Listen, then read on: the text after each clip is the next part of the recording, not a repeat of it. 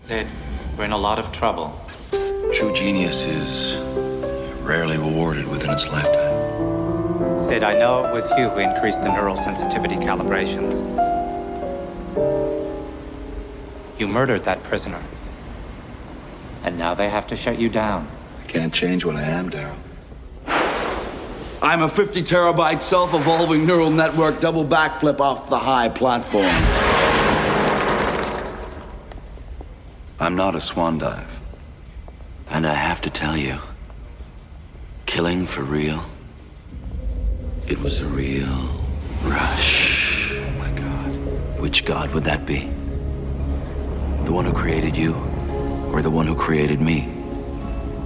You see, in your world, the Lord giveth and the Lord taketh away, but in my world, the one who gave me life doesn't have any balls. Hmm.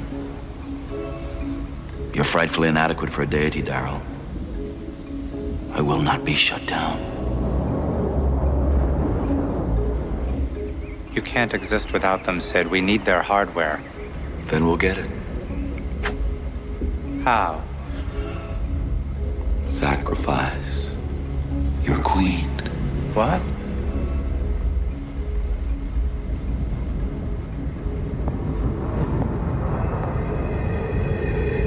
Let me tell you a secret.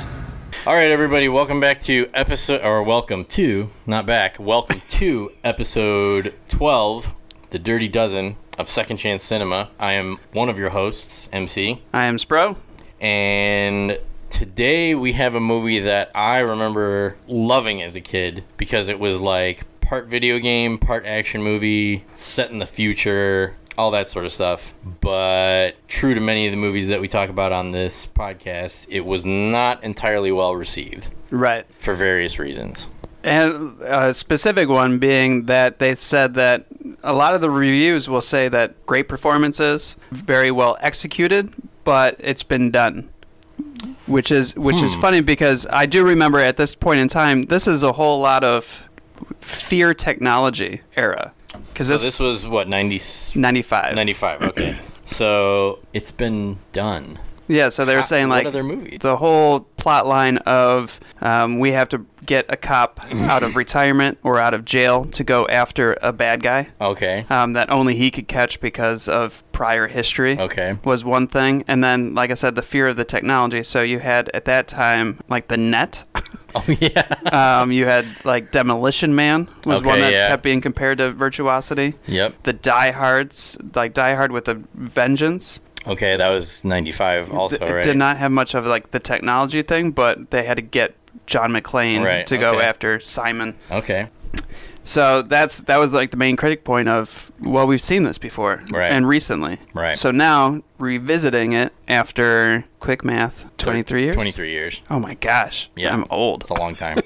So revisiting after twenty three years, I was like, no, this is fresh. yeah, so okay, so we mentioned the title, Virtuosity, starring Denzel Washington and Russell Crowe and some other people that we'll talk about. The basic gist, the sort of log line is actually what was the tagline for this movie? the tagline, Yeah, do you are you I anywhere got, you can yeah, I look that got up? things up. Because I feel like, and I might be completely wrong, but I feel like this movie had a f- like a fun or funny or ridiculous tagline. Hell hath no fury, like a composite of one hundred eighty three serial killers meet Sid six point seven. Was that yeah, one? that's not what I thought it was gonna be. See more. That's okay. Sid 6.7, The Ultimate Killing Machine, or Justice Needs a New Program. Maybe that's what it was, because these are not great.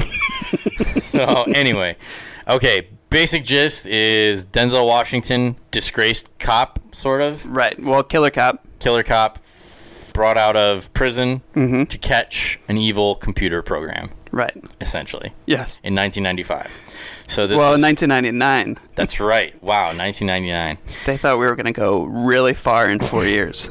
1999. I don't know that we have any of the quote unquote virtuosity tech that they explored in this movie in existence today. No. I don't know that there are many. I mean, um, we're like, I don't understand where we are with virtual reality because it seems like it's everywhere now, but in the same instance, it still doesn't seem like it's good. This wasn't even virtual reality though. This was like Well, the beginning was. uh, the beginning was, but then he was able to like Russell Crowe became like a physical being with like a crystal for a brain. I tried to write down all the scientific terms as I was watching the film. Oh, nice. Because I was like, I don't.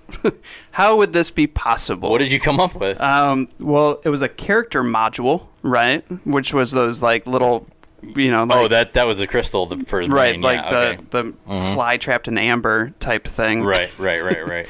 And then they called it when they put it into the thing that would make people was character module plus nanobite sludge. Okay. See, this to me, th- these were the only technical words we knew in 1995 as a human race, I think. So they just really threw them all against the wall. to and- create to create people, it was called future humanoid technology. Oh boy. character module plus nanobite deck was another thing that they were just like harping about Nanobite deck. deck? I think so. I don't even know what that would be. Okay. Well, But let's. that's when they started getting into the science. And Yeah. it was like, look, it's going to react when I put it in here. And I was like, oh, let's see how technical I- they get with the, this. the the trope of the like pudgy, disheveled scientific genius who Mouth runs breather? mouth breathing computer genius who runs the the cri- I don't know what you call it like crime lab or whatever Right. was o- on point in this movie. I have to say. I will say this movie was hard to find. Um, Really? Like the DVDs are super expensive Well, you sent it to me as a mirror image video on, on YouTube, Yeah. right? Which I wanted to bring up because if anybody's interested in watching this movie, like they're like, oh, let me revisit that. You can pause this right now, go find it on YouTube, and come on back. Or if you got other stuff to do. Because we're gonna spoil the shit out of this movie. Yeah, so let's play the trailer right now. Let's see if the trailer gets into any technical terms that we may have missed. and as we do this, we are each going to write a very meaningful, deep, exploratory poem to sort of wrap our heads around the cyber madness that is virtuosity. Starting And you Denzel always credit the Washington. Japanese with haikus. I do. Is that official? It's definitely a Japanese thing. My history might be a bit off, but it is definitely a Japanese thing. Gotcha. So we'll go ahead and play the trailer, and we'll be right back.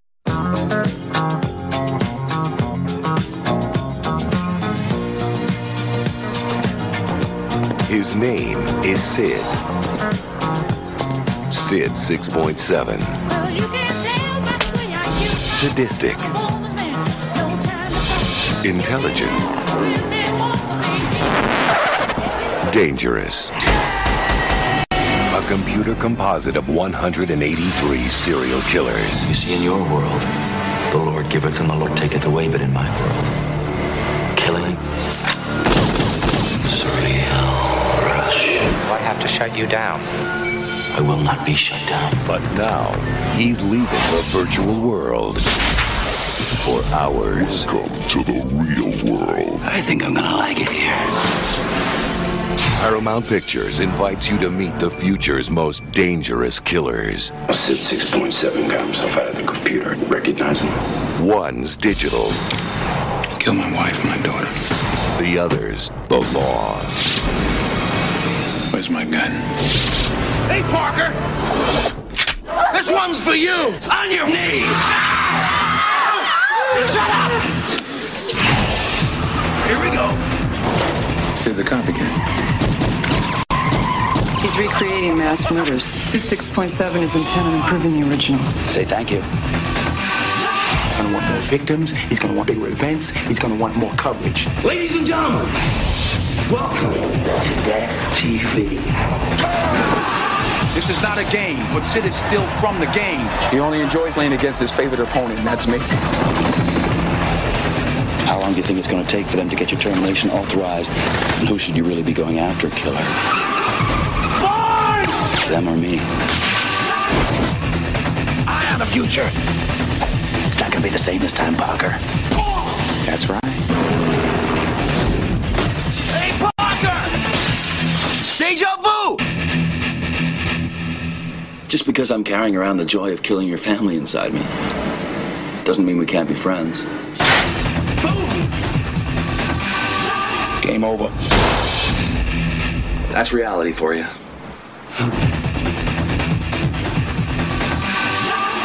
Wow. Such a So I complete as soon as the first note of "Staying Alive" hit, I remember seeing that. right. And I thought he was super badass. Super cool. And yes, there was plenty of techno babble, a lot of video game references. Game over. I mean, you sort of expect that. So I would say that this movie so far is living up to all expectations based on the trailer. Here is my haiku about Virtuos. Sid 6.7, real life video game boss in Steve Harvey's suits. I don't know why I go second. You were better. You went first last time. I know. Killed his family. He conducts a scream chorus. Oh, and and Kaylee Coco. Oh, and okay, got it, got it. That's right. So yes, so the girl from The Big Bang Theory plays the little girl in distress in this movie. I had to read that it was her. I would not be able to peg her. Like Jodie Foster looked like Jodie Foster since babyhood. Where Kaylee She was ju- Coco, she was just born fifty and Jodie Foster. where Kaylee Coco was a plastic surgery. She looks completely different as a I child. don't know. in I this. can't. I can't recall. To be honest, The Big Bang Theory sort of makes me cringe here and there, so I try to stay away from it. But Gotcha. I feel like I mean she was probably what five or six, Eight or nine, something like probably. that. She's come a long way, and you know what? Good for her. No ill will. Because I just watched Beetlejuice. I just watched Casper. Winona Ryder and Christina Ricci. I feel like always look like themselves as well. That's a good point.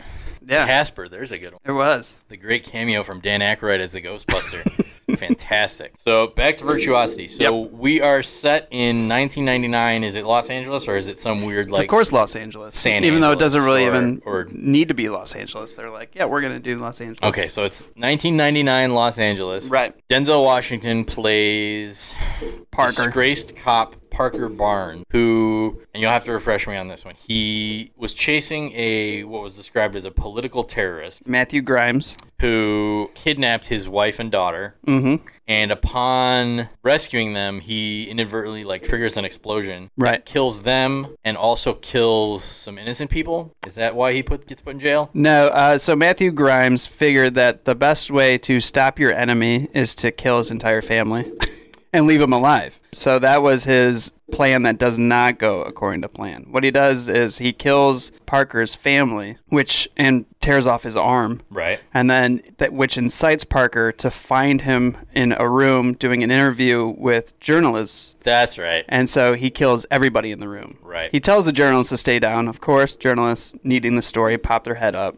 Kills the two journalists and gets years in prison. okay that's so he just kind of flies off the handle and and goes nuts As That's why. one Okay. would if they Right. watched their daughter. And Meanwhile, in Los Angeles, we have this police force which is trained by going in this sort of virtual reality environment where what do they call them? Composite modules or Character modules? Character modules of like I guess brain waves from real life killers and terrorists and bad guys are imprinted on these very pretty gems that are stored in Sega Genesis cartridges that are then uploaded into a computer that are then set in a virtual reality environment which the cops run through in sort of a real life video game to try and capture or take down these bad guys. Is that And- about right? Yeah, and when they're in the virtual reality, they're kind of like in an amusement park ride of chairs that are suspended. Oh, from in the physical reality, Yep. yeah, they're in these like weird dentist chairs that hang from the ceiling. They took, they really took an extra step to make that part of the movie because they could have just put him in a helmet or something like Right. that. But then instead, they made these big like baby carriers that that they wire them up to and they hang from the ceiling, and it's just this weird setup where like two of them can go at a time and they partner their way through these training exercises. and nobody escapes these podules feeling good. Oh yeah, physically. that's the other thing. They yeah, the the experience in the virtual reality world is always like just very um, traumatic Right. to the senses, and they all come out like foaming at the mouth. They're and like, shit if you're like gonna do virtual reality, you're gonna get PTSD. Right, so- Which, as I was watching that scene, I was like, this feels like Lawnmower Man. You ever see that. Lawnmower Oh, Man? yeah, I forgot about that one. Same director. Oh okay, that so makes I was sense. because the other thing that I was looking for is What's I was that trying to director's dig in. name? Maybe we can get him to follow us on Twitter. Maybe he's not doing much anymore. Oh. Uh, Brett Leonard. Well, then we've probably got a good chance. Yeah. So Brett Leonard, who did uh, Lawnmower Man. The other thing that I was thinking of. Actually, right now, break. Shout out to Harry Renard from Boiler Room. Yeah, there you go. Because he was one of our first Twitter followers, good job. and we Harry. appreciate that. Yeah, I thought this was going to have some some connection to Jerry Bruckheimer or Tony Scott because of some of the casting in this film. You had William Forsythe Oh yeah, and uh, William Fichtner, yeah. um, who are Both from Mm, Like- like, assorted The Rock, Yeah. and Armageddon, stuff like yeah. So I was like, oh man, this is this. Did Jerry Bruckheimer produce this? No, this might just have been a movie where you know the Bruckheimer Scott era looked at these two men and was like, I need to pull them out of virtuosity. They and put were. them in my I'm pretty movies. sure it's not unrealistic to say that at least one of those two guys was in every movie in '95. right. I think they were Which- sort of the Samuel L. Jackson of 1990. Them combined. And it might have been one of those things where like seeing them put me at ease. Like I was like, oh, this guy's in it. I'm. Oh, this is I'm- gonna be a great movie. Right. I'm down. I'm Bill down for what Fichtner's he's in selling. this? Yeah, sign me up. Um, I love Billy. when they're in it together because it's Bill Fichtner and Bill Forsyth. Right. Bill squared. Like when they're in a movie together, man, you know you're in for. Right. Which this is. So the opening scene of this movie sort of tricks you because it doesn't let on that you're in virtual reality, right? I love the emoticon. The s- colon parentheses. Yeah. That was pretty much the first emoji Right. in pop culture was Right. And I love emoticons more than I like emojis. the difference. Well, the emojis is somebody draws the face for you based on what you type in, where emoticons are you had to draw it yourself being creatively. Oh. So if you want to put your tongue sticking out, it was, Colon capital P. yeah, Okay. type of thing. And so I think it meant more. It came, it was harder from the heart.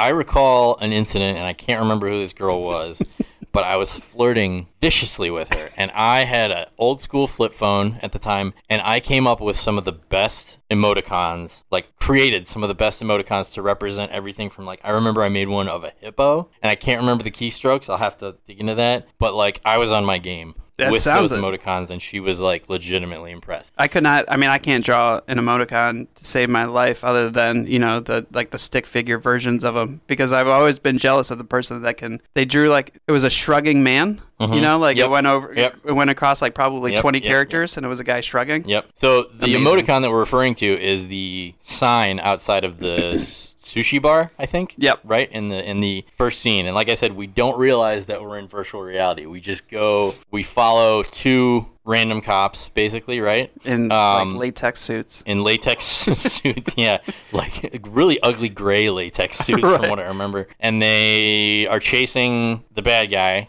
through the downtown, like LA simulated environment. They end up in this sushi bar where, so it's Russell Crowe, Sid Six Point Seven, which I didn't realize was a acronym is when it spells out an actual word, an acronym for sadistic something and Mm-hmm. Intelligent. dangerous, intelligent and dangerous. Right. Great, brilliant. that's that's straight up 1995. So they find him, and then he ends up. I remember being really disturbed by how he kills the one guy. He like he he. It's implied that he electrocutes him. I think by Right. putting him in a cooler and then shoving like a power line in it. Right. But you don't see that. You just see his partner discover the body, and the guy's like half melted in this like ice cooler in a sushi bar. I remember being like, "What was going on with that?" And I was 14 at this time, 1995, so we were like 13, 14. Right. So, and then what happens is they end up fronting Russell Crowe, and that's when the people watching and supervising the exercise to sort of like decide to sort of like pull the plug, kind of. Well, Russell Crowe outsmarts him. They Right. Electrocute his buddy. Um, going back though, there's a line that I still don't get when the the, the other cop, or I guess he's a bad guy, really in real life, because they use criminals. Oh, they in use order criminals to, to test out the program, Right. yeah. Um, and he's like, "How will we know who's Sid six point seven? And Denzel Washington says, "His eyes are going to look like mine." Which I was like, "Does Russell Crowe have similar eyes? And why doesn't it look like the other criminals? Why doesn't it, his eyes look like ours?" His eyes are gonna look. Oh, that. What am I talking about? Denzel was in the opening scene. He Yeah. was one of the guys. Yeah. and his his partner. yeah, I'm thinking he's still in prison at this point. No, my bad. I mean, Well, it he is in kind of- prison, right. but I'm thinking he's still like in the cell because I remember he was like drawing on the walls with chalk and stuff like that. And Right. That's that's the first image I have. No, Um, he's all cleaned up, and that's interesting too because as a physical person in the real world, he's all dirty and he's got like these you He- know crazy Ricky dreadlocks Williams, and- yeah. yeah, Ricky, Ricky Williams. But when he goes into the simulation, he's all cleaned up and very Denzel-y. Right. So Denzel-y. that's that's kind of a that could be another. What did we just invent in the last one? Uh, Friendzone Disney. and Denzel. There could be some Denzel-y. other some other urban I like dictionary it. words. But um, so yeah, they clean him up, and then he ends up Cat or um, tracking down Sid six point seven, and before Sid overpowers the partner, and then he overpowers Denzel, And and, he then they- starts like putting his finger into Denzel's bullet wound. bullet wound, That's which right. then they were like, "Well, we need to get him out because he's overreacting." To So then, this does the computer other program." prisoner die? Yeah. he does because He he, does. comes out like foaming at the mouth and Right. seizing and all that stuff. And until Denzel's he like, dies. "Electrocution was not part of Sid's makeup. He's That's evolving." right, which is very much um, very similar to Demolition Man, where Wesley Snipes comes out of cryo sleep. Yeah. and Somebody- instead of like learning how to knit, like Sylvester Stallone, he knows like martial arts and terrorism strategy and all that stuff. Right. So yeah, so they imply that Sid six point seven is such a bad guy, such a bad computer program that he's actually like learning how to be worse. Right. So that's so yeah, so that happens. And then we sort of regroup. Denzel goes back to his cell, prison, and then Prison lobby foyer area. there's an interesting interaction between the I don't even know what the title is, the mouth breathing guy who invented reality. Right. I don't know what his title would be, but he tries to bring to life his like sex bot virtual reality Sheila. program, Sheila 3.2, who as I mentioned last night was the pride victim from the movie 7. so there's some trivia for your ass. Ah. That's Seven's my favorite movie of all time. well, now you know. Heidi Shanz is her name. That's that's what I pulled she up. should have gotten a better uh, s- screen name, Stage name, stage name, film screen name, name, whatever. I don't know. Screen Anyway, name sounds right, but then it, I feel like AOL ruined that.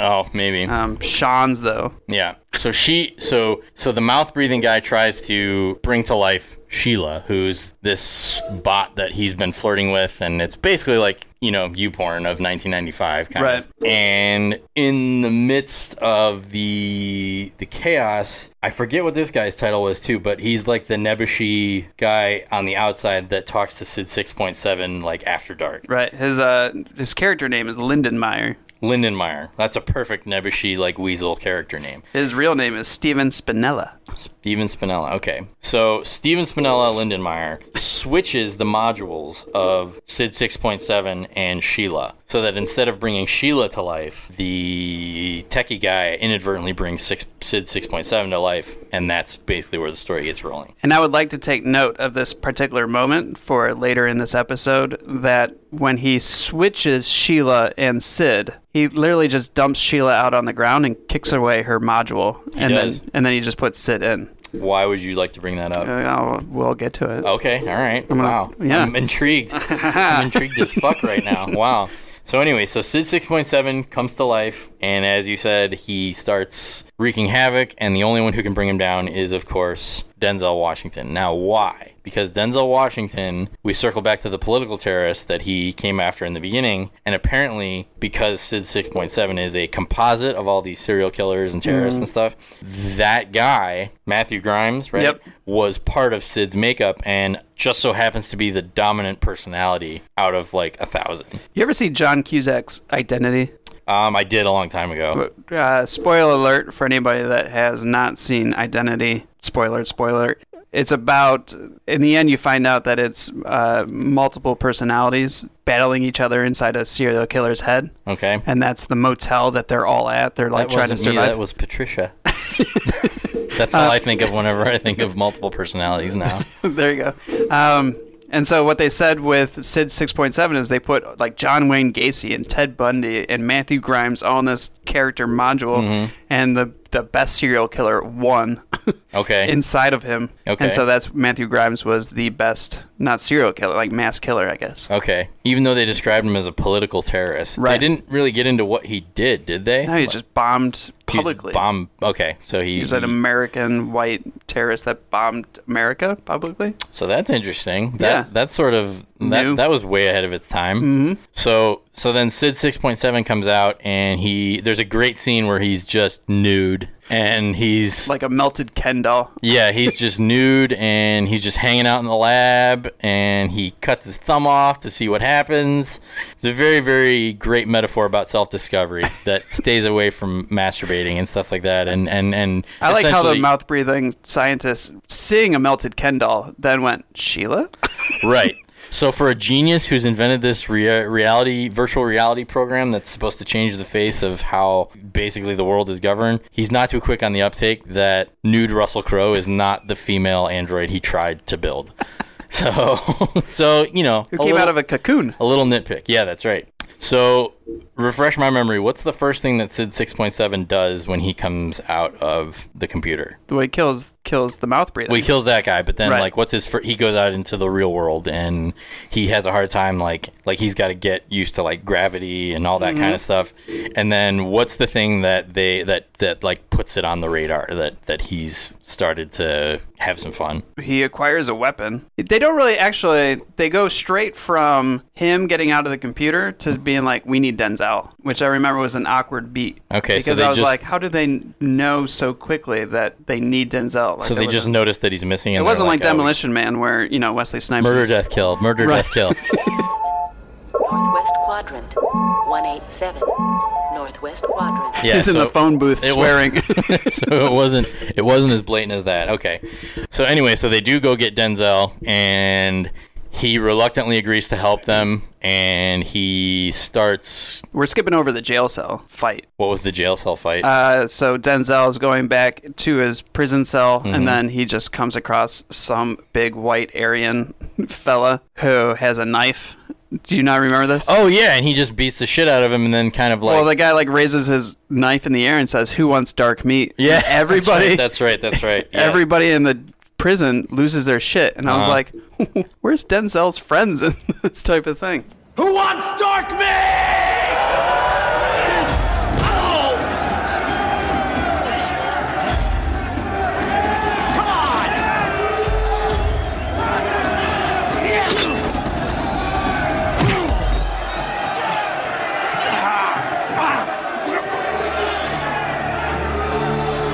Y'all see him? Huh? I want everybody to take a good look. I ain't going nowhere. I ain't going nowhere. I'm right here. Come get your boy. Come get your boy. Come on, get me. Come on, get me. So why is this racist guy leading the the prison? and then he just beats beats the shit out of that guy. Mhm. And then Has his own like, "Are you not entertained?" moment. That's right, like in the middle of the corridor where all the prisoners are watching, and um, then that's right before they spring him to help catch Sid six point seven, Right. I guess to show how big of a badass he is. something like that. Yeah, must must be, or like how unstable he is and how big of a. See, that's that's the thing. Like his eyes will look like mine. Like I, I got the vibe like that because they're both unstable killers, essentially. Nice. Even though Denzel is more of a like, I mean, he's the good guy, so he's got conscience and it's there. Right. But like, they're like mine is maybe meant to suggest that they're both just like they're both just off the rails. I like that. Thank you for answering that. Hey, no problem. Should we wrap it up? um, so, so then we get into the basically what's sort of a chase movie now. He's chasing Sid 6.7. Mm-hmm. And one of the great scenes is when Sid 6.7, Russell Crowe, ends up at the Ultimate Fighting Championship event. You're skipping the scream chorus, aren't you? Oh, I, I was I was just jumping around. Yeah. Okay. the- he, first, he's at a nightclub, I think, right? Right. And he, or was it a TV station? No, this is the the TV station is last. Okay, so it was a nightclub. Oh, that's right, because they have a fight on the roof of the building. So they had so they had the the scream course at the nightclub where he basically takes a I don't know like the very first MacBook or something and records all these girls screaming, and then messes with them to create samples and creates this symphony of just like really really heavy handed metaphorical terror um, from all the club goers. One can sense a final movement.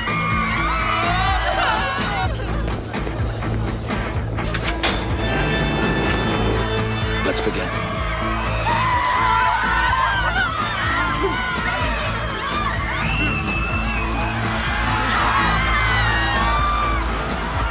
Scream.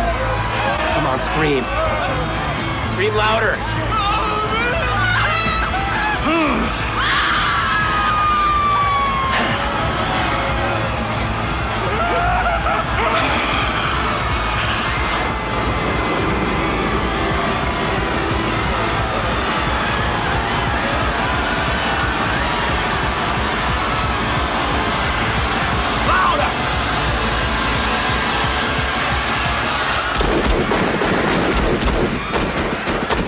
which I mean, I suppose it was kind of Does novel. that instrument exist? I'm sure it does. The little light thing that you it was put your like a hand it was like over? a bunch of globes with Mhm. with yeah like touch sensors or something. I'm sure it does. And that's where he gets his blue suit. Right, because he steals it from a guy in the club. Oh, nice suit line. And then from there, he heads to like the. It reminded me. I feel like he walked through like the like Tower City ish like West Side Market part of LA, which is Right. when they did the that's the staying alive scene from the Mhm. trailer. And then he just kind of ends up at the Ultimate Fighting Championship, Right. where he Which I saw this movie in '95. I was super surprised that that was a thing back in the day. Now that I saw it 23 years later. Oh, that's when it started. Like that, Ultimate Fighting didn't used to be just this like parade of douches. like it was, it was when it first started out. It was basically like the premise was what would happen if a sumo wrestler fought a jujitsu master. It was Bloodsport. It was. right? It was Bloodsport, The Quest, not Mortal Kombat. What was that show that was on Spike TV? Deadliest Warrior. Like, what would happen if a ninja fought a pirate? Like, that's that's what the that's what the basis for UFC was at the beginning. It was awesome, and then it just and then Affliction T-shirts and Jimmy Johns and all that stuff happened, and here we are. But anyway, so that was a nice little like I thought that because I I did martial arts when this movie was happening, so I knew about UFC, and I thought it was cool that they put that in there. But basically, so he goes to the UFC event and starts throwing people off the bleachers and killing people and He was gonna make that girl famous. he ge- that's right. Yeah, that was a that was a weird scene. He gets he gets his first taste of attention there because he stands in the middle of the cage and he sort of like feeds off the crowd. Like the crowd thinks he's part of the show and they're cheering him and they're like, "Yeah, more He's on the violence," and- Jumbotron and- on the jumbotron. That that's sort of like the movie's um, lackluster social commentary on um, fame and, and and that sort of thing because he Yeah. gets like an appetite for it and then he becomes like obsessed with ratings and gotta you know gotta get on TV and all this kind of stuff. So from what I remember, Denzel finds him at the UFC, chases him around, and Denzel does this real well. Denzel's stunt double does this really sweet dismount from the cage. Mm-hmm. Do you remember that? He does this like one armed handstand flip dismount and then gives chase to Sid six point seven. Oh, he's got the bionic arm. Oh, that's right. He does have a bionic arm because his arm got blown 'Cause off. this is in- 99. in, the beginning, and it's yeah, total bionic arm.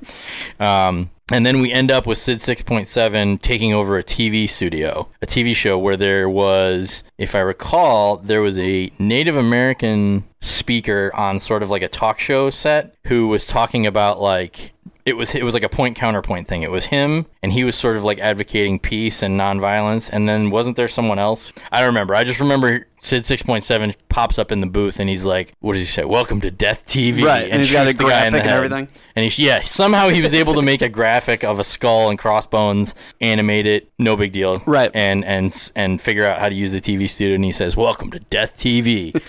As you speak, I'm reminded of another group of immigrants the Puritans. Let us speak with an open mind. If you close off U.S. borders to immigration, you close off your soul to the future and doom this country to cultural extinction. This nation has always. Hey, what's going on in there? We just lost New York. Just throw the shit down.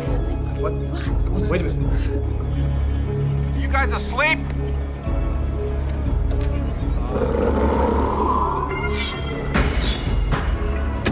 Ladies and gentlemen, my fellow America. The hell? Welcome. What the hell's happening out there? uh, To death. TV. shoots the guy in the head and he takes over the TV station and basically sets up what is sort of like a live streaming smut network where he tries to get people to tune in for executions and that sort of thing. And people do. And they sure do. And that's again another sort of like I think that was sort of a, an ahead of its time commentary on the state of humanity and perhaps how it's evolved into this or devolved I guess into this this world of, you know, people watching these, you know, YouTube videos of people getting killed and beheading videos and stuff like that. And yeah, so maybe they were a little ahead of their time there. And this is like one of those tropes about we're going to publicize and see how many ratings we can get Mm-hmm. type of thing. I don't. There's a movie that does it clearly. I mean, Money Monster that just came out with Jodie Foster. Oh, I love that movie. Yeah, so that was like the a most great recent movie. one of like taking over a, a, a TV studio. Uh huh. Gremlins Two had a s- had a slight scene of it. Which, if you haven't heard the Gremlins 2 episode of Second Chance Cinema, give it a listen. and it's one that I enjoy. Like I almost felt like this movie did it too quickly, that they got away from it too quickly. Because I What do you mean they. here's something about virtuosity that I think I discovered. Maybe one of my favorite Russell Crowe movies performances. I could see that. Gladiator is up there, of course. Mhm. I think that's a simple one to like. Mhm. But this one, he was just starting out. The Quick and the Dead is a movie that I don't think gets Mm, enough love. I never. That's Sharon Stone, right? Sharon I Stone. never saw that one. Sharon Stone, Russell Crowe. How about Gene this? Hackman, Leonardo DiCaprio, Russell Crowe. You said Russell Crowe twice. You really like him. Here, I'll drop some shit on you. Okay. How about American Gangster, which stars Denzel Washington and Russell Crowe? Right. Just like it's basically the sequel to Virtuosity. Somebody blew my mind when I was researching this movie and said this was the worst Russell Crowe Denzel Washington movie, and I was like, what? was there another? As opposed to the others, like there's only one more, right? Right, just American Gangster. So that's what you were saying. This is worse than Oh. I get American it, I Gangster. get it. Um, this entertained me more than American Gangster. Me too. American Gangster was an interesting movie. I, I feel like American Gangster was actually one of the I saw that in the theater and I feel like it was one of the first movies where I actually thought critically about it because on one hand you've got Russell Crowe who's the cop, right. who's the good guy, but he's a piece of shit. Right. On the other hand, you've got Denzel, Wa- Denzel Washington, who's the bad guy, the gangster, but he's like a family man. He takes care of his community, all this stuff. So that was a movie where I was kind of like, hmm, these characters are more than one dimensional. And I was, I don't remember if thinking about it beyond that, but I thought, oh, I feel kind of smart for realizing that. So anyway, back to Virtuosity. So, so the big showdown takes place at the TV studio where Russell Crowe has kidnapped the daughter of one of the I don't know if she's the police chief or what. She's a police lady. Um, her daughter, Kelly Lynch. Kelly Lynch, her daughter has been kid and that's Kaylee Coco. What is it? Coco? Coco? Coco? Kaylee Coco. Cuoco? Cuoco. Kaylee Cuoco. That's her. she's the daughter, and she's been kidnapped, which mirrors the situation from the beginning of the movie with Denzel's family, Mm-hmm. Mhm. because he's got a mother and a daughter, or a wife and a daughter, wife and a daughter, whatever, wife and a daughter, um, who's also kidnapped, same age, same situation, and that basically brings it full circle. Right. And so, and of course, the learning curve is that when his wife and daughter died, it's because he entered a booby trapped room. Right. And so- he, so he's like, aha, stiff price to pay for learning that lesson. But, Fool uh, me but once. Fool me once. Yeah. fool me twice. Strike three. right. So, so yeah. So he figures out that. So the and and there's a scene where I forget where they put her. It's inside like inside of like a fan or something, isn't it? Like she's There's a fan. I always, you know, in the back of my mind, I know it's not a water tower, but it always kind of just seems like a water silo on the top because of the that roof. was a big part of his metal arm coming into play. Mhm. that was the he- only part of his metal arm coming. Well, first he shoves the metal arm into the fan to stop the blades so he can climb down and rescue the girl. Right. But then he realizes she's sitting on like a pressure sensitive bomb. But luckily, his arm has been severed open and he's got all these tubes and wires in there which he can pull from to help defuse the bomb. To find the output. To find. that's right. That's right. Output, output, output, output, output, output.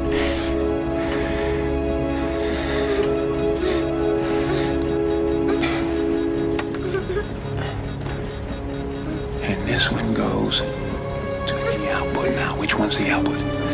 Which one's the output? Let's see. Eeny, meeny, miny, moe. Now, output, output, output. Be this one right here. Be it, please.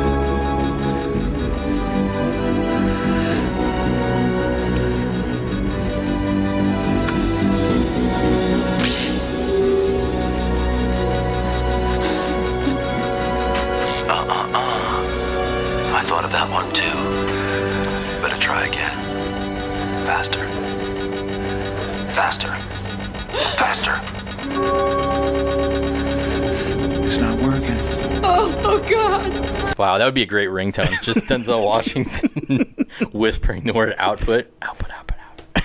Yeah, that's a good idea. Um, so yeah, that's kind of so and so the oh, but the the device that we forgot is that he actually gets Russell Crowe to trick him into telling him Oh, where, the daughter is. where the because daughter is. He kills him, and of course, Lindenmeyer comes out of Steven Spinella. Lindenmeyer Right. comes out and is like, "He was the only one that knew where your daughter was." Right.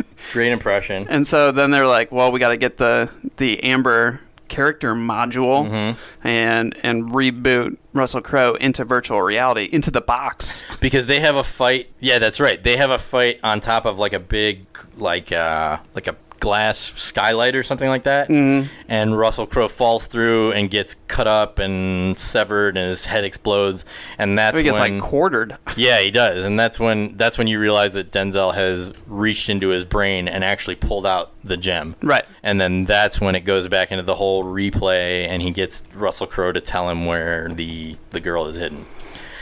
Here's one thing that just popped into my head. The credit song of Virtuosity is a song called Party Man. Do you remember this? No. It's a very like I, I wouldn't call it R and B, but it's kind of like R and B easy listening, where the credits roll and it's like I feel like there was a sunset or something, but it's just like the the chorus is just like he's a party man. He's a party man. And I don't know why I remember that. I especially don't know why I remember that just now. But I remember even hearing that as a kid and being like, what? Why? Like, where's like the heavy a good metal? choice. You know?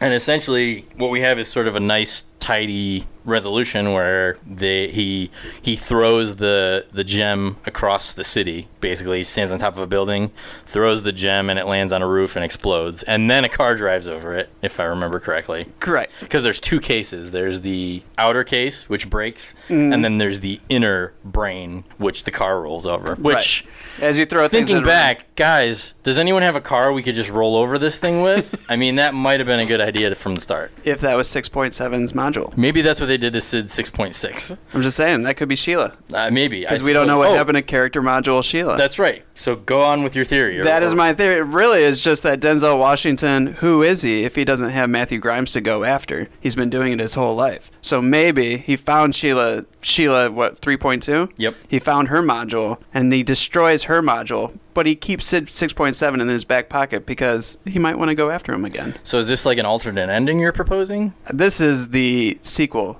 Oh. To this is Sid 6.8 The Virtuosity. sequel would be 2. called no. It would be called Virtuosity. Ooh, and the I poster like would, it. the poster would have the number two integrated into the title, like seven. Because I think with most of the movies that we are putting on the podcast, these could get a reboot. These should get a reboot. These should be reintroduced I into would- society. I would be legitimately interested to see like the modern take on, especially with you know the way technology is now, like the modern take on what virtual reality simulation training would be. You could totally three print, 3D print the shit out of Sid point six point seven. That's probably true. Sorry, this movie reminded me of the game Lethal Enforcers. Did you ever play that? Uh-uh. So Lethal Enforcers was basically a cop. It, you- it was a it was a gun game. So like Duck Hunt, it was an arcade game. So like revolver guns, but you it was the first game I remember where you were actually like shooting bad guys and not like cartoon bad guys. Like there were photos of bad guys Oh, and really? animated and stuff like that. And you went through the different levels. Like the first level was the street. The second level was like inside bank? the bank, and stuff Oh, okay, like so that. I do Yeah. remember this one. Yeah, and then there was a car chase, and it was basically what Virtuosity was trying to do with their like virtual reality training was set up these different situations, and you play through the levels. Right. So I remember seeing the movie and then playing Lethal Enforcers, and I was like, oh yeah, this, I'm so high tech, and like yeah, oh the future's awesome. that game was always in the uh, movie theater lobbies, right? Probably. Yeah, I think that's where probably. I always played it. Yeah, probably. I always say there's a lot to unpack about these movies. Not much here. to No. unpack. I don't think. No, it's this your is just basic fun. 1995 action movie, featuring a little bit of a technical twist. It's Russell Crowe like you've never seen him before, which I want to see him like this again. just like twisted and psycho having fun and being fun. bad.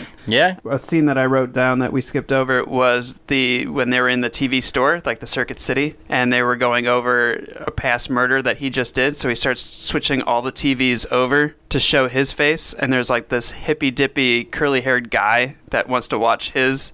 I don't ever remember going into TV stores to watch TV. Like you go into TV stores to buy the TV. I'm totally blanking on this. Really? Like I can kind of picture it, but I I don't remember it. If I'm so he just starts turning. He's got a big goofy smile on his face. He's like, "Oh my gosh, look, I'm on TV. I'm going to turn every TV in the store to this news program that details my murder." okay. And he keeps reaching in front of this guy with a curly mop on his head. Okay. To turn his TV, and the guy looks at Russell Crowe. He's like, "What are you doing?" And then he, you know, turns the channel again. Russell Crowe looks at him, turns over, turns the channel back to the news story, and the guy's like, "Don't fuck with me, man." Oh yeah, yeah, yes, yes, yes. and so Yes. and so Russell Crowe turns his head around, like breaks his neck in the middle of the store. No screams. Nobody reacts. There's a guy like with his the I'm gonna buy a video camera type feed going on, and he's just filming Russell Crowe murder a man in the middle of a store. One of my favorite scenes of the movie. Why? Because it's it shows you how dark it is then that there's just a senseless killing of no like I was like what is he gonna like punch this guy no he straight up murders the man Well, he's breaks his six neck. point seven. He's six. Yeah. He's sadistic, intelligent, and dangerous. And that to me, that was instead of like who wants dark meat in the jail cell or whatnot, breaking a hippie's neck was it goes, This is what this movie just is. when you thought it couldn't get worse than Right. the the Aryan supremacist. I am going to take a woman from behind in a Ultimate Fighting Championship audience, Mhm. tell her I'm gonna make her famous, and make you believe that I'm going to rip out her jugular with my teeth. They like you. I like you too. I'm gonna make you famous, baby. What the fuck's your problem, pal? What the hell are you doing? Leave him alone!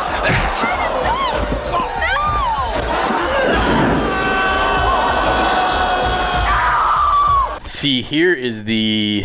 So that scene where he creeps up behind the lady at the UFC was undoubtedly the inspiration for the scene from Face Off when Nicolas Cage, dressed as the priest, comes up behind the gospel choir and does basically the same thing where he grabs the girl's ass and is this a thing? Because Frollo does it to the same thing in Esmeralda. he does. That's right. Is in this- the Hunchback of Is Notre this, Dame. is it- this is what creepy guys do? Is that what creepy guys do? Who knows? I don't mean, think I've ever done it. no, I've, I've, I've, I mean, Score one for me, me not being creepy. Yeah, did you just give yourself a point? I did. Nice. nice. So this movie and now that I'm thinking about it, you mentioned The Net and there was one other one that you mentioned. Demolition Man. Demolition Man and we talked about Lawnmower Man. Die Hard with a Vengeance. Die Hard with a Vengeance, but also wasn't Strange Days around this time, maybe Yeah. a little bit later, but I like think that was 96, 97. It was set or in something. '99. I remember because it was all you know when 2K was going to happen, and Mhm. we're all going to go back to the Right, cave- right, right, right. caveman era. So there were a lot of predictions about Strange Days was a fucked up movie. There were a lot of predictions about like the future and the tech and the Strange Days was '95. Okay, yeah. So this was so 95 was- and 94 were decent years for like hey guys, let's jump on that 1999 future bandwagon and see what we can see what we can imagine. Right. Did Virtuosity get anything right? Of what's going to happen in the future, Uh, it's not very future. Like, there's no floating cars or anything like that. So that No, was, you no. know, like you could literally set a movie, film a movie in '95, and not much looks different on the street.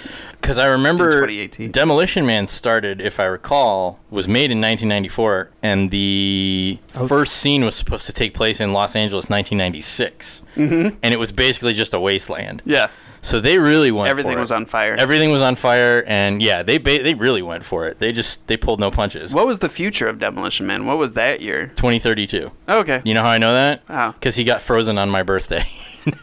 November 20th, it said on the little dial next to when he got frozen. And then when he wakes up, it's also on my birthday, I think. Um, or no, yeah, that's what it was. He woke up on my birthday in 20. I was gonna say they unfroze him on his anniversary. No, no, no, too. no, no. Yeah. Well, that would make sense. I mean, you know, however many years. But anyway, so there were a lot of movies trying to predict the future at this time. Virtuosity, I don't know that they. Props to them for throwing in the UFC.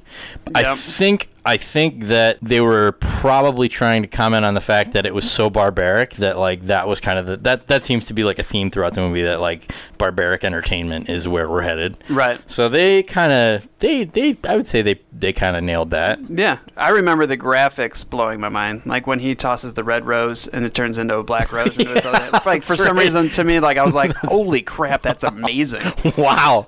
Yeah. And then he's like, when she orders a pizza over the internet. Yeah. Net. oh yeah, You're just like, what? Oh my she ordered a gosh. pizza with her computer. I mean, she put anchovies on it, which Uh. was pretty. Um, is the net? Does the net qualify for this podcast? I'd watch the net again. I'd have to watch it again. I don't know. I Um, just, I, that that was made into a TV show. Did you Was know it? That? Yeah, I'm pretty sure. And I feel like it was a recent TV show. Actually. I mean, you could, but it wasn't too far off on like the paranoia of what you could do. Oh, absolutely from The not. internet. No, no. It was a little. I, mean, you definitely obviously, can't change somebody's prescription. obviously, it has. I I don't know about that. I mean, it's it's probably not outside the realm of a good hacker to do something like that. But that movie certainly has not aged well, both for the like computer tech and the bangs and the. I was gonna say, and the haircut. The haircuts, yeah. I think I, I'm starting to. I'm, I'm curious now what other movies happened around this time period, like 93, 94, 95, that, Uh, that tried to predict the future, kind of, in terms of uh, like the technology. The breaking out an expert to help with your mission is also The Rock was another movie that I Yep, put down yep, around that yep, same yep, time. yep. Breaking Sean Connery out. So kind of was Face Off because he went like the only one who can catch Castor Troy is, Right. and he's got to be Castor Troy, like that whole thing. Yeah, so I understand like why at that time they're like, well, you know, It's just more of the same. Right. I wonder why that happened. Like, I wonder if that was just a weird coincidence. Like, you guys are making a movie like that. We're making a movie like right. that. I mean, it's kind of like the, the era when everything was Die Hard, like Die Hard, like sp- Speed Two Cruise Control. was Die Hard on a boat. Yeah. Yeah, mhm. Um, Die Hard on a plane. Uh, Maybe it wasn't Air Force One or Executive Decision Ah, or close whatever enough. those were. Executive decision, close enough. Yeah. Wow, there's a movie I forgot about.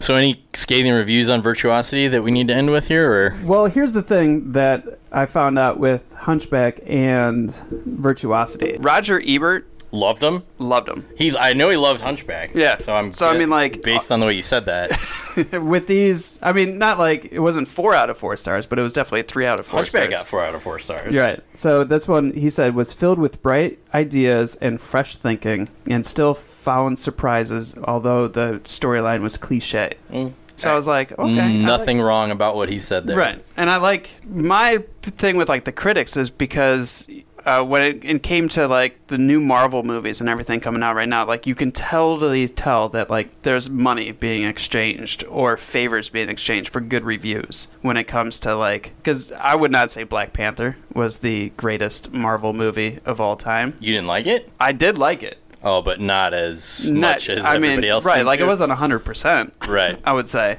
So to that, and that was when like Peter Travers from Rolling Stone, because that was my guy. That was the guy that I trusted. He was the guy who got involved in like the scandal, though, right? Yeah. Like, where he was just like bullshitting.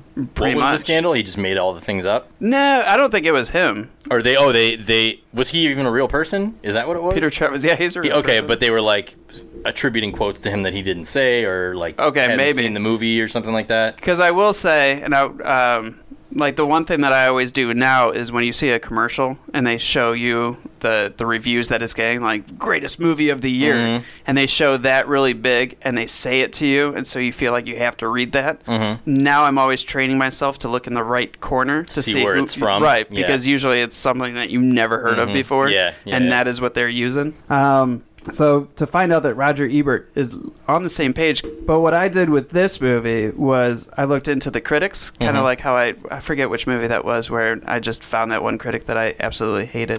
Oh, what was that? I don't remember. If I if I saw a list of the shows we've done, I could remember it. But yeah, I rem- I, that was great. So this one is so Lisa Schwartzbaum of Entertainment Weekly did not like this film. Okay. A film did- that she really liked, yeah. Fifty Shades of Grey.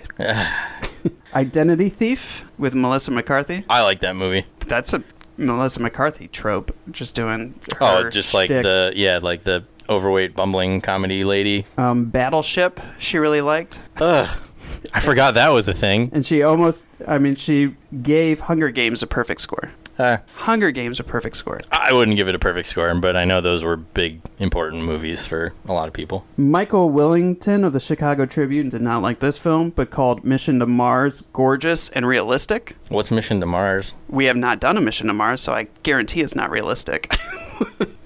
Mission to Mars is an actual movie. Yeah. I remember. I think it came out like during all the Mission to Mars. Yeah, there were like three or four of them. Right. The only one, I, and like Val Kilmer was in one of them. Was that this one? That's all I remember about the Mars movies of I feel like, like Kurt the- Russell was in one of them. Oh, He really liked The Pink Panther with Steve Martin.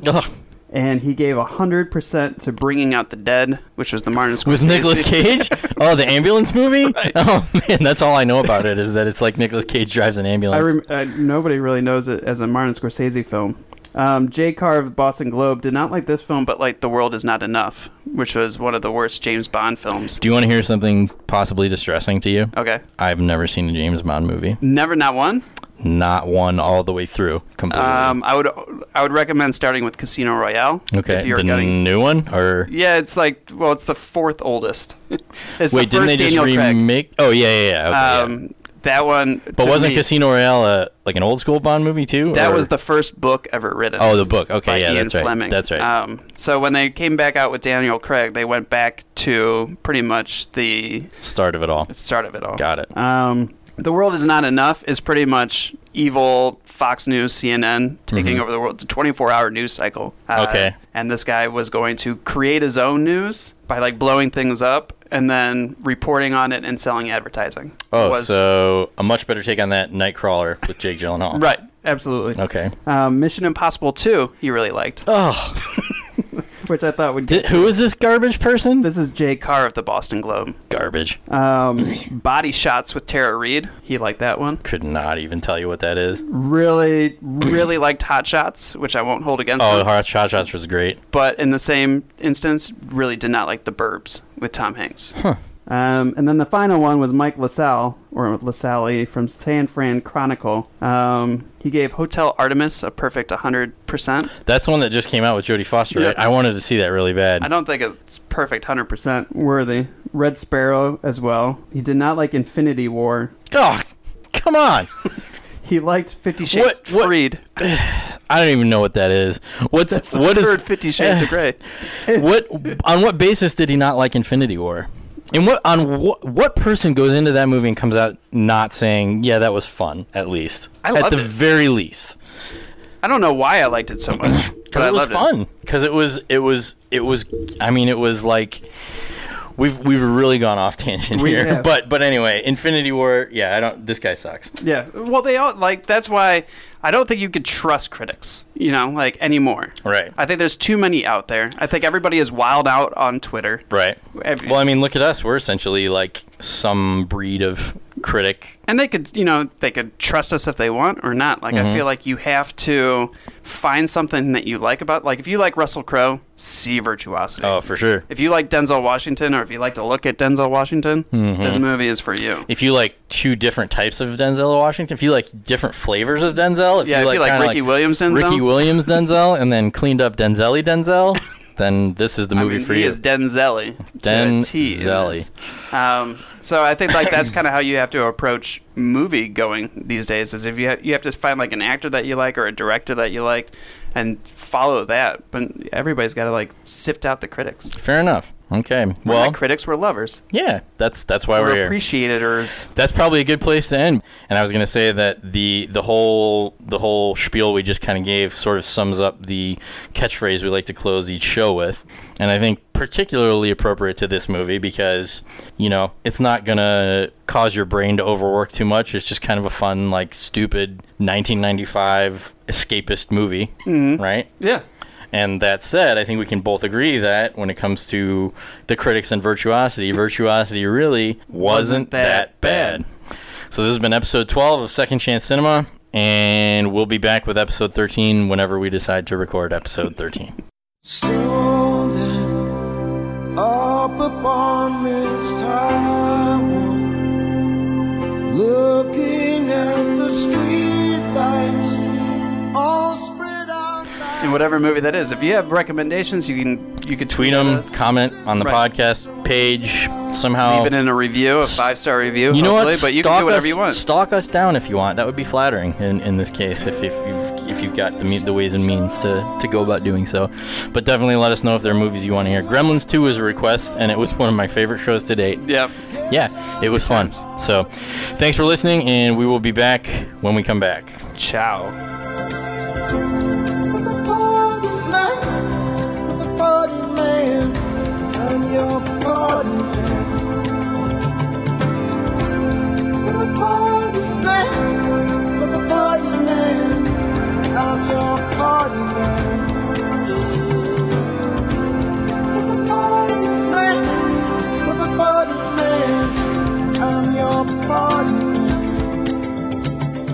Virtuosity was produced by Gary Lucchesi Productions. It was distributed by Paramount Pictures. Second Chance Cinema is a fan of the film and urges you to check it out. Closing credits music is from the film's soundtrack. Like MC said, it's called Party Man and it's by Peter Gabriel and Tori Amos. Thank you for listening to this episode of Second Chance Cinema. If you have any comments, questions, corrections, or would like to recommend a movie for a future show, you could reach us at 2ndtranscinema at gmail.com. You can check us out on Instagram at 2ndtranscinema. We have a Second Chance Cinema Facebook group, and you can find us on Twitter at MCNSpro. To help our little show out, please tell your friends about us, leave a review wherever you listen, and be sure to subscribe and download each episode you listen to, as those simple steps makes us much more visible in the universe, which makes these fine secret cinematic masterpieces more visible. And isn't that really the whole point? Now go on and have a wonderful day, you beautiful person, you. And if someone carries around the joy of killing your entire family, MC and I believe it is okay to hate them. And no, you don't have to be friends with them either. So enjoy your day. So then, up upon this island.